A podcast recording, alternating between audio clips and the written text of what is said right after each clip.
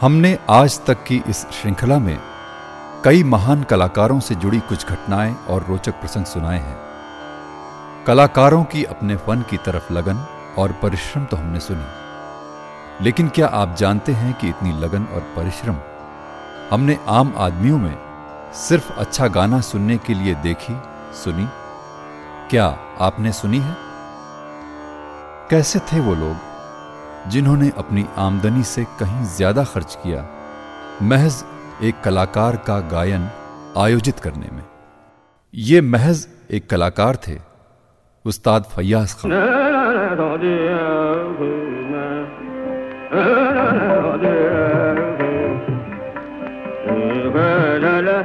और रसिक श्रोता assistant station master Shiv Mohan, जो फैयाज़ ख़ान के दादरा की दुहाई देते न थकते। आज की हमारी ये कड़ी है नयन से देखो एक झलक।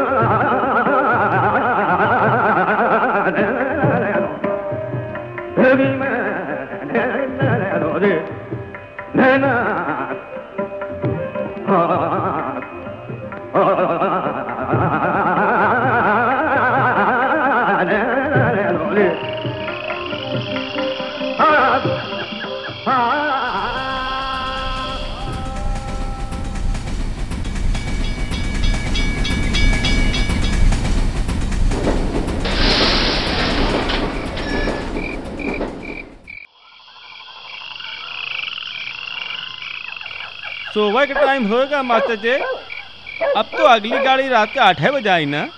लालटेन दिखावे कहा है? कितनी बार कहा है कि मुझे मास्टर जी मत कहा करो। या तो बोलो असिस्टेंट स्टेशन मास्टर या शिव मोहन जी। काहे का स्टेशन और काहे का मास्टर? हफ्ता में एक का गाड़ी तो रुकती यहाँ बहादुरगंज स्टेशन में। यहाँ तक तुम्हारा यू सफ़ेद कोट है ना, महीना भर धुरावे की जरूरत नहीं पड़त। दिन भला में 5 मिनट तो पहना तो फिर उतार देता तो है। अच्छा अपनी बकवास बंद करो। तुमको कहा था कि यहाँ साफ सफाई करवानी है और आदमी बुलाकर झंडियाँ भी लगवानी है। जलसे में सिर्फ 3 दिन बचे हैं और सारे काम वैसे के वैसे ही है। करवाए रहे ना, सब हो रहा है। Assistant station master Shiv Mohan के बेटे का 3 दिन के बाद जनेऊ संस्कार था और उन्होंने एक बहुत बड़े आयोजन की ठान ली थी, खुद उस्ताद फैयाज़ ख़ान के गाने की महफिल।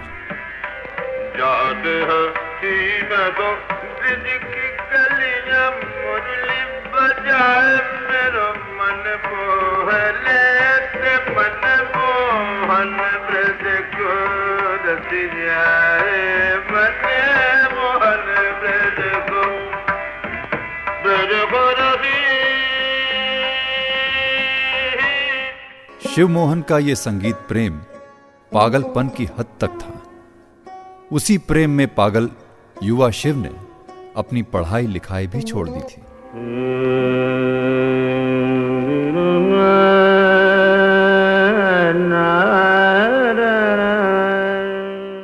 अरे शिव, क्लास में नहीं जाएगा? छोड़ ना, क्या ठुमरी। सुन लो तुम भी, क्लास में क्या रखा है। वाह वाह, मुझे तो तुम रहने ही दो। तुम सुनो अपनी ठुमरी। रात को मुझे भी बता देना क्या पढ़ाई हुई।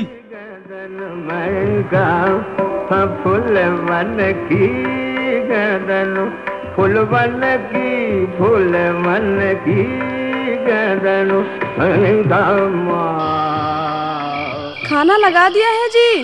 अरे वो नालायक शिव कहाँ है? बैठा होगा किसी महफिल में। माँ खाना दे दे, बहुत भूख लगी है।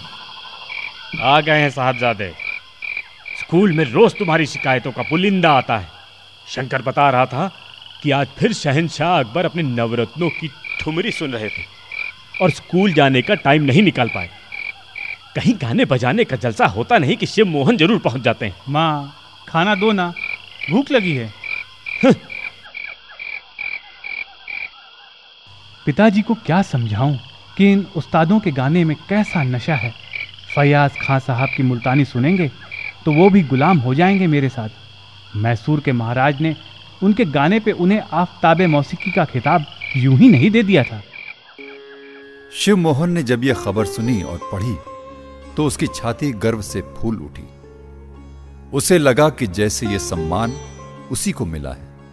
अब उसने गाना सीखने के नाम पर सिर्फ उस्ताद फैयाज़ खां का गाना सुनने का ही संकल्प ले लिया।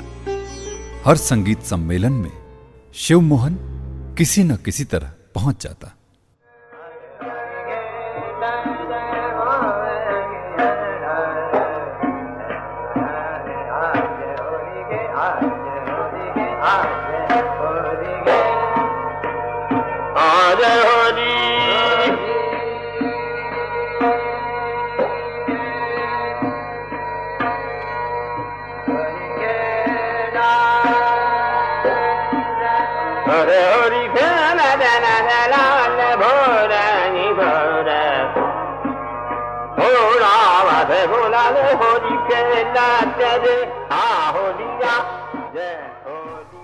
बेटा शिव, तुम्हारी अब उम्र हो गई है, तुम्हें अब नौकरी के बारे में सोचना चाहिए।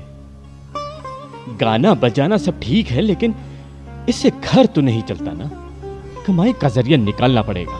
सब कर लूंगा पिताजी, अभी तो मेरे दिमाग पर सिर्फ उस्ताद फैयाज़ खां का गाना ही चढ़ा है, बस उसी में मेरी तृप्ति। बेटा मगर आपने वो नज़ारा देखा ही नहीं है, खां साहब की वो काली अचकन और उनके सीने पर तमाम तरह के सोने चांदी के तमगे, सर पर कभी काली टोपी तो कभी गुलाबी साफा, देश के नामी तबलियों की उनके साथ में संगत, क्या नज़ारा होता है। और वो एक राग को ऐसे दुलरा कर, संवार सजा कर, मनोहार के साथ उसे ऐसे धीरे धीरे खोलते हैं कि लगता है बस कोई रस सिद्ध कुशल नायक अपनी प्रेमिका के साथ केली विहार कर। बस करो, तुम अपने पागलपन में ये भी भूल जाते हो कि किससे बात कर रहे हो। अपने तिवारी जी के चाचा रेलवे में बहुत ऊंची पोस्ट पर, उनसे किसी तरह हाथ पैर जोड़कर एक छोटी मोटी नौकरी का बंदोबस्त किया। कल सुबह जाकर उनसे मिलो और वो जो कोई भी नौकरी देते उसमें रेलवे में कर डालो। मैं और कोई भी बकवास सुनना नहीं चाहता हूँ। ये तो बहुत अच्छा हो गया शिव मोहन के लिए। अब तो अलग अलग जगहों पर बिना टिकट खर्च के वो उस्ताद फैयाज़ खां का गाना सुनने जा सकता था। उसने झट वो नौकरी कर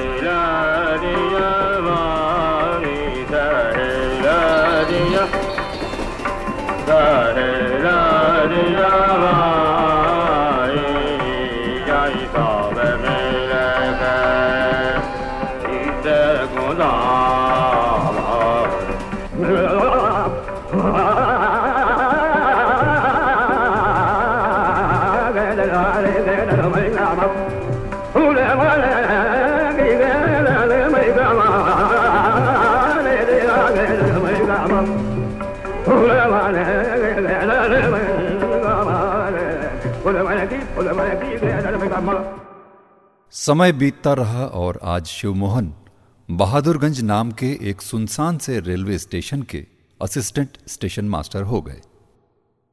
उस्ताद के गाने की तरफ दीवानगी इस हद तक बढ़ गई थी कि अब ज्यादातर खाली समय में उस्ताद फैयाज़ खां के ग्रामोफोन रिकॉर्डों से अपना दिल बहलाते। नौकरी के अब कुछ ही साल बाकी थे।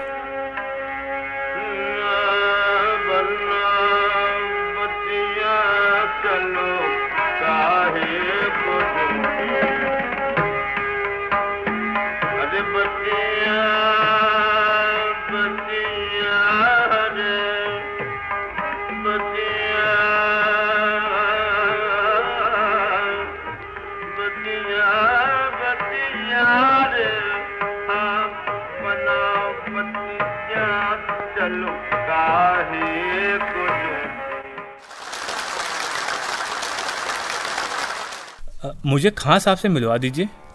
हाँ जी, बताइए क्या काम है। मुझे उनको अपने गांव में गाने के प्रोग्राम के लिए आमंत्रित करना है।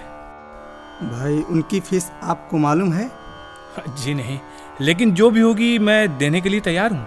ज़रा एक मिनट ठहरिए, मैं खां साहब से पता करके आता हूँ। जी जी, मैं यहीं इंतज़ार करता हूँ आपका। जी ऐसा है कि कार्यक्रम की तारीख और अपना पता इस कागज़ पर आप लिख दें। उनकी फ़ीस 500 रुपये है और साथ में फर्स्ट क्लास का रेलवे टिकट। ये अगर आपको मंजूर है तो मैं अभी खां साहब से कहकर तारीख पक्की करा देता हूँ। जी मुझे सब मंजूर है, बस एक बार हमारे गरीब खाने में आने की हामी भर दें तो मेरी जिंदगी सफल हो जाएगी। अरे भाई शिव मोहन, सुना है कुछ बड़ा लंबा चौड़ा जलसा हो रहा है तुम्हारे यहाँ? जी हाँ सर, लड़के का जनेऊ है, अभी तो 6 महीने पड़े हैं, लेकिन तैयारी अभी से करनी पड़ेगी। उत्सव बहुत बड़ा होगा। क्या सोचा है जलसे के लिए?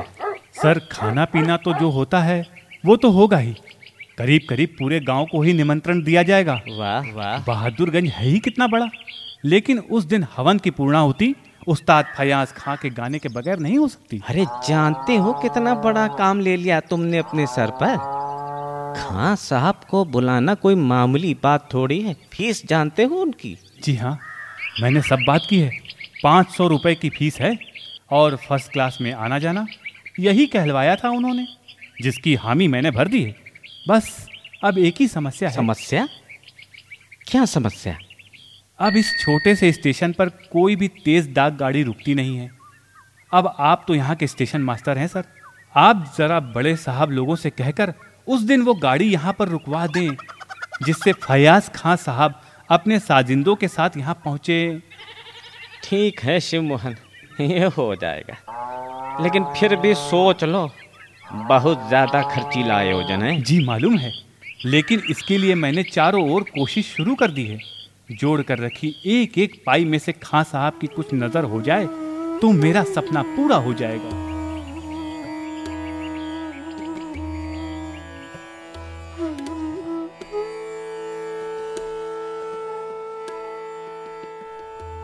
अरे भगवान, वो हलवाई आज आया था कि नहीं? उसको मैंने बोला था कि आकर सारी बातें तय कर ले। पता नहीं एक एक आदमी को कितनी कितनी बार कहना पड़ता है। पंडित जी आकर पूजा की सामग्री और कपड़े वगैरह की सूची दे गए हैं। उन्होंने कहा है कि कल तक में सारा इंतजाम करवा लें या उनको पैसे भिजवा दें, वो स्वयं इंतजाम कर लेंगे। अरे वो अपने बनिया के पास ये लिस्ट भिजवा दो और सामान मंगवा लो, उसको तो पैसे बाद में भी भिजवा देंगे। जी सारा अनाज और खाने पीने का सामान तो उसके यहाँ से हम मंगा ही चुके हैं, अभी तो उसी का हिसाब ही नहीं किया है हमने। ऐसी हालत में अगर उसने सामान देने से मना कर दिया तो क्या इज्जत रह जाएगी हमारी। अच्छा तुम रहने ही दो, मैं ही कुछ इंतजाम करता हूँ, तुमसे तो कुछ कहना ही बेकार है।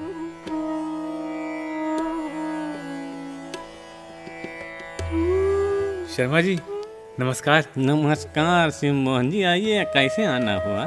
काम ही कुछ ऐसा था कि मैंने सोचा कि आपसे ऑफिस के काम काज के बाद ही मिला जाए। हाँ हाँ कहिए। दरअसल आप तो जानते ही हैं कि मैंने अपने बेटे के जनेऊ के अवसर पर उस्ताद फैयाज़ ख़ान के गाने का आयोजन किया है।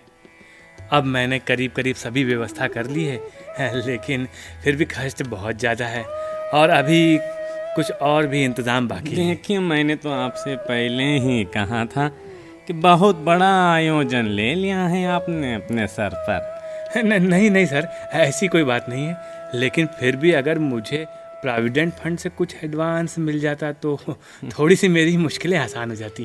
अब समय तो बहुत कम है शर्मा जी, अब आदेश भी ऊपर ही से आएगा। कोशिश कर लेता हूँ, अब आपका पैसा है, जैसे चाहे वैसे इस्तेमाल करो।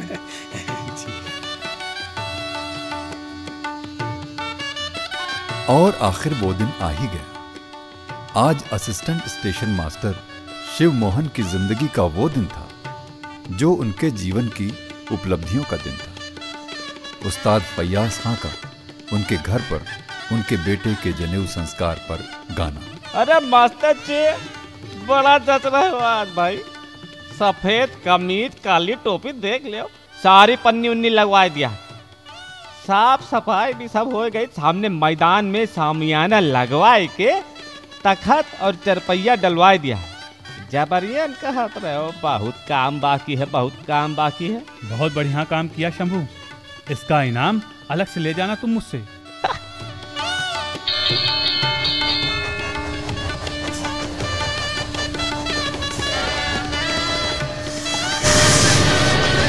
अच्छा सब तैयार हो जाओ, देखो ट्रेन आ रही है। जगताप तुम तीन लड़कों के साथ मेरे साथ ही रहना और हम तुरंत फर्स्ट क्लास के डब्बे की तरफ भागेंगे। शंभू तुम मेरे हाथ से लाल झंडी लेके आगे खड़े हो जाना। जगताप देखो देखो वही है, तुम दौड़ के सामान उठाओ। नमस्कार खां साहब, आपने हमारे निमंत्रण को स्वीकार कर इस भूमि को पावन कर दिया। अरे बरखुदार, हमें तो आपकी मोहब्बत खींच लाई है यहाँ। बहुत सुना है आपके संगीत प्रेम के बारे में।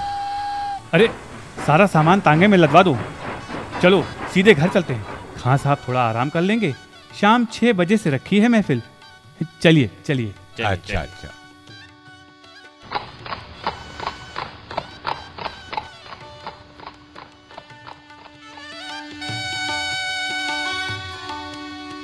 वक्रतुंड महाकाय सूर्यकोटि समप्रभ निर्विघ्नं कुरु मे देव सर्वकार्येषु सर्वदा। रामाय रामभद्राय रामचंद्राय वेधसे रघुनाथाय नाथाय सीताया पतये नमः। मंगलम भगवान विष्णु मंगलम गरुड़ध्वजा मंगलम पुंडरीकाक्षो मंगलायतनो हरि। ओम अग्ने नमः स्वाहा स्वाहा। ओम प्रजापते नमः स्वाहा स्वाहा। ओम इंद्राय नमः स्वाहा स्वाहा स्वाहा स्वाहा स्वाहा स्वाहा स्वाहा। अब शिव मोहन जी की पूजा समाप्त हो गई है। अब शिव मोहन जी अपने पुत्र के हाथ में भिक्षा पात्र दीजिए। जी बेटा हरि, अब आप भिक्षा पात्र लेकर के सब मेहमानों के पास जाइए। अब आप सब लोग अपनी इच्छा और हैसियत के अनुसार इस पात्र में रुपये वगैरह आज जो है डाल दीजिए और बालक को विद्यावान और चिरंजीव होने का आशीर्वाद दीजिए। जीते रहो बेटा, जीते रहो, आयुष्मान, खुश रहो, खूब आयुष्मान भव। अरे शिव मोहन जी, मेहमानों से कहिए खाना लग गया है। हाँ हाँ चलिए चलिए, खाना खाते आइए। हाँ साहब चलिए। हाँ साहब आइए, सबसे पहले आप भोजन ग्रहण करें। हाँ हाँ चलते हैं भाई, मैंने तो आज पहली बार जनेऊ संस्कार देखा है, जरा आराम से देखने तो दीजिए। जी जैसी आपकी मर्जी, मैं जरा मेहमानों की तरफ चलता हूँ। हाँ हाँ आप चलिए चलिए, हम अभी आते हैं। शर्मा जी, ये असिस्टेंट स्टेशन मास्टर की तनख्वाह क्या होगी? अरे यही 70-75 रुपए मिलते हैं खान साहब। ये तो इनका अपना उत्साह और प्रेम और मोहब्बत है खान साहब। चलिए खाना खा लेते हैं, फिर थोड़ा विश्राम कर लीजिए, शाम को महफिल में मुलाकात करेंगे। अच्छा अच्छा। रंगीले घराने के उस्ताद फैयाज़ ख़ान का जन्म सन 1881 में हुआ था। 20 साल की उम्र में जब उन्होंने पटियाला घराने के मशहूर उस्ताद मियाँ जान खां की मुल्तानी के बाद ही मंच पर से खुद मुल्तानी गाई तो देश भर में उनकी ख्याति एकदम चारों ओर फैल गई। इसके बाद ध्रुपद, ख्याल गायकी, सादरा, टप्पा, ठुमरी, गजल, दादरा और होरी धमार के गायन में उन्होंने महारत हासिल की। आफताबे मौसीकी, ज्ञान रत्न, संगीत सम्राट, संगीत रत्नाकर, संगीत चूड़ामणि, संगीत रंजन, संगीत भास्कर और संगीत सरोज जैसी कई उपाधियों से नवाजे गए। उस्ताद फैयाज़ ख़ान भारतीय शास्त्रीय संगीत के एक अहम स्तंभ के रूप में जाने जाते हैं। इतनी समृद्ध गायकी के धनी उस्ताद के व्यक्तित्व का एक और पहलू जानने के लिए आइए चलते हैं हम आज की महफिल में।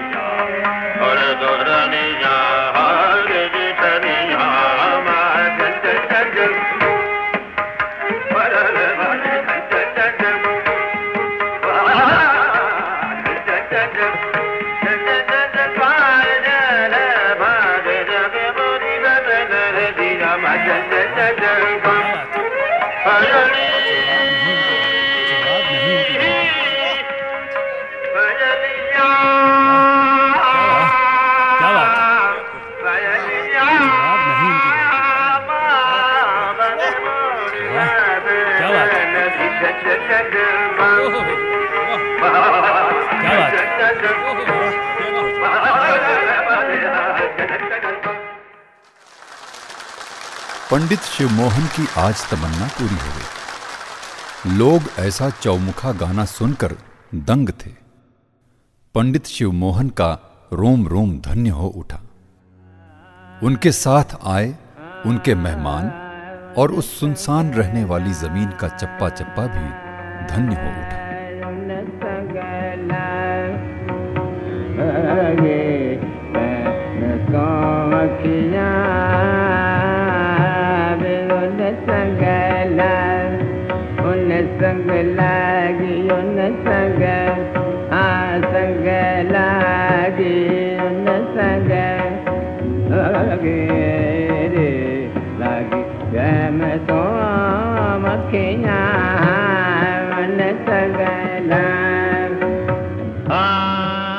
मेरे अंदर तो आपके इस गाने की तारीफ करने के लायक शब्द ही नहीं है। मैं धन्य हो गया। मेरी जिंदगी की सारी तमन्नाएं पूरी हो गईं। ये आपका नजराना है, इसको आप स्वीकार कर लीजिए। और यह आपके फर्स्ट क्लास के पास है। जगताप, प्लेटफॉर्म पर सामान पहुंचाओ, गाड़ी आने का समय हो गया है। आपने मेरे गरीब खाने पर तशरीफ लाकर और यहाँ गाना गाने की जो नियामत मुझ पर बख्शी है, उसे मैं जिंदगी भर नहीं भुला पाऊंगा। आपका गाना सुनते सुनते मेरी उम्र कट गई। अब जो बाकी है वो इस गाने की याद करते करते कट जाएगी। अरे नहीं नहीं, ऐसा कुछ नहीं है। ये तो आप लोगों की मोहब्बत है। वो आपका बेटा कहाँ है? जाने से पहले उसे आशीर्वाद तो दे दूं। जरा हरी को बुलाना। अरे बेटा, खां साहब बुला रहे तुम्हें। जी खां साहब, प्रणाम।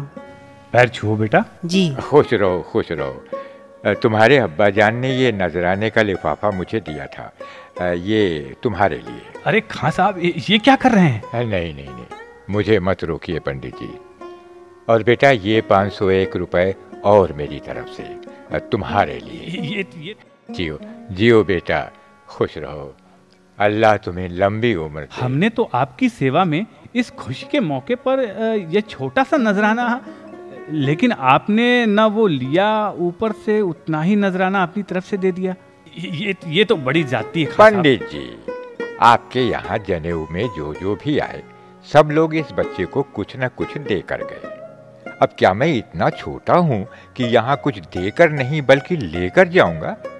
रुपए आपने दे दिए, आपका काम हो गया। अब मैं अपनी तरफ से ये न्यौछावर देकर जा रहा हूँ। बस बस, अब कुछ न बोलिए।